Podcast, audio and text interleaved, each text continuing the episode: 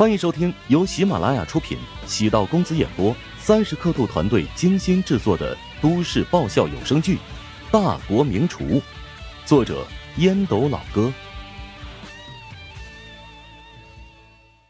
第四十三集。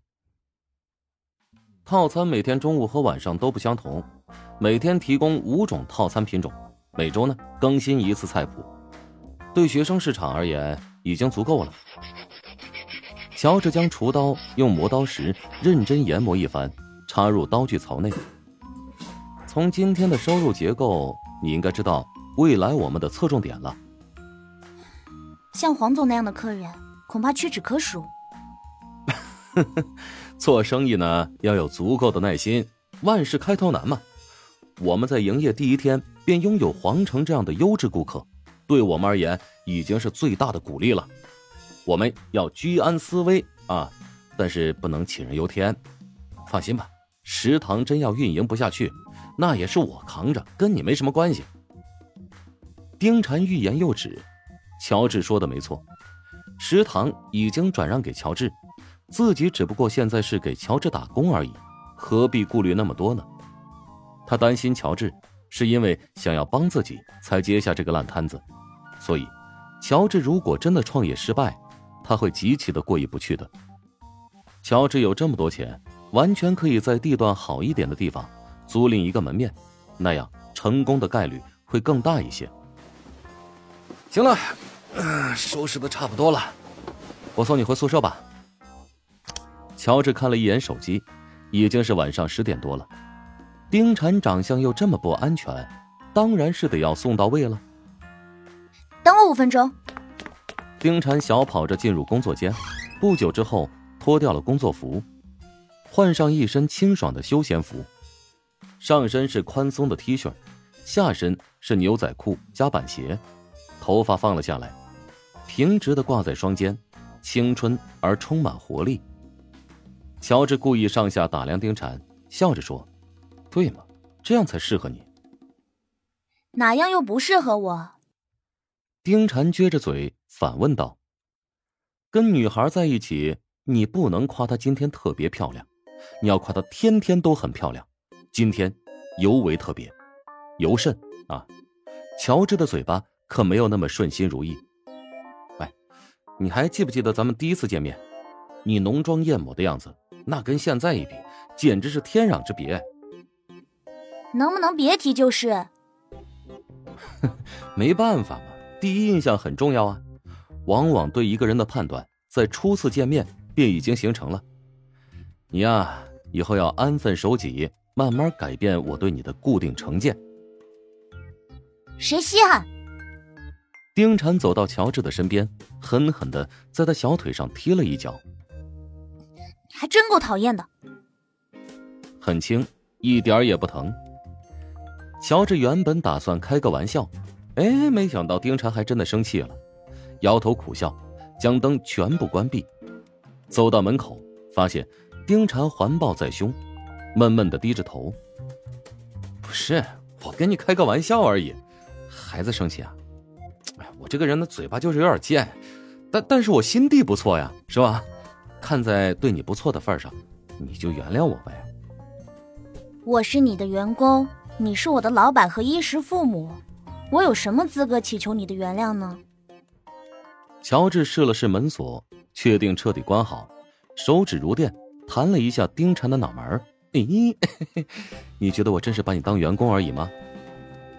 丁婵捂着头，气愤的瞪着乔治，不知为何心跳加速，如同鹿撞。不然呢？你呢？是我第一个合伙人，当年和马先生创办阿里的合伙人，现在都已经是身价过十亿的富翁了。你还真是太抬举我了。你可以对自己没信心啊，但是不能对我没信心。丁婵和乔治两人并肩走在校园的水泥路上，路灯将他们俩的影子拉得斜长。秋风瑟瑟，已经有些寒凉。丁婵下意识缩起了脖子，乔治想将外套脱下，但停下这个暧昧的冲动。他已经是别人的丈夫了，而丁婵。还是个大学生，还是得保持一定的距离。等乔治和丁婵转过一个岔道，暗处车位上的一辆白色轿车灯光闪烁。陶如雪本能的将车子点着，眼中满是迷茫和失落。那个女孩是谁呢？看上去跟乔治亲密熟稔的样子。陶如雪知道今晚是乔治第一天开门营业，所以便想着接他下班回家。没想到撞破他和年轻的女孩并肩离开的场景，陶如雪突然觉得心脏传来阵阵刺痛。他为什么会觉得伤心呢？难道他对乔治已经萌生了感情？他很快否定了这种可能，绝对不会对乔治有任何想法。当初跟乔治结婚是迫于母亲的压力，现在或者以后都不会因此而改变。他觉得痛，是因为自己愚蠢，良心作祟，竟然会出现在这里。既然决定两人的道路是陌途，就没有必要牵扯不清，做出让对方都会困惑的举动。陶如雪眼神从迷乱变得清澈，嘴角带着一丝冷酷的笑容，踩了一脚油门，驾车驶出停车位，迅速离开。他心中暗暗发誓。再也不会出现在这个让他感觉愚蠢的地方。陶如雪返回住处，停好车之后，走入客厅，发现灯光亮着。陶如霜坐在沙发上，指着餐厅方向：“嗯，吃饭没有？如果没吃的话，冰箱里有我从外面打包回来的食物。不饿。食物是从姐夫的食堂带回来的，我点的有点多，都没有动过。”我觉得你应该品尝一下，味道真的很不错。陶如雪转过身，静静的看着陶如霜。我都说不需要了。陶如霜豁然起身，目光毫不示弱的与姐姐对视。为什么要这么骄傲？姐夫这么好的男人，比那个寒冰要好千倍万倍。你如果失去他，肯定会后悔的。陶如雪用手按住胸口。竭力保持平心静气。我不会干涉你的人生，但也请你不要对我的生活指手画脚。我只是看不下去了。陶如雪不愿跟陶如霜多说什么。自从陶如霜被乔治救下之后，仿佛变成另外一个人，整天和乔治站在同一阵营。家里除了保姆之外，住着他们三个人。现在。呈现出二对一的劣势。陶如雪表面不在意，但是内心很挣扎。亲妹和丈夫联合起来抵制自己，这种滋味实在是太难受了。在浴室里胡乱的洗了个澡，穿衣服的时候才发现，护肤乳和护发液忘记抹了。陶如雪觉得身心俱疲，索性就不管了。对于一个有轻微洁癖和强迫症的女人而言，这种状态实在是少见。手机屏幕闪烁，陶如雪以为会是乔治打来的，连忙拿出来一看，是韩冰发来的视频邀请。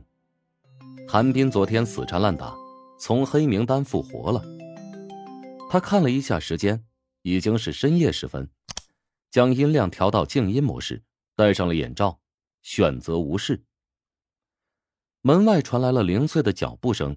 他不耐烦的摘掉眼罩，在床上如同美女蛇，翻滚了好几个来回，终于还是鼓起勇气拉开房门。能不能轻一点啊？还让不让睡觉了？陶如雪定睛一看，乔治趴在地上做俯卧撑呢。他从下往上仰望自己。陶如雪穿着一件宽松的睡裙，只觉得下半身漏风，有种被看光的感觉。连忙下意识往后退了一步，哈，我以为你不在家呢。乔治脸不红心不跳的从地板上爬起，轻轻的拍去手上的灰尘。啊，出了一身汗，再洗个澡，我会更加舒服。你先别洗澡。如果换做以前，陶如雪肯定会觉得乔治现在臭烘烘的，恨不得退避三尺。我有事要问你。乔治转身，奇怪的望着陶如雪，不知他又想怎么批斗自己。本集播讲完毕，感谢您的收听。如果喜欢本书，请订阅并关注主播。喜马拉雅铁三角将为你带来更多精彩内容。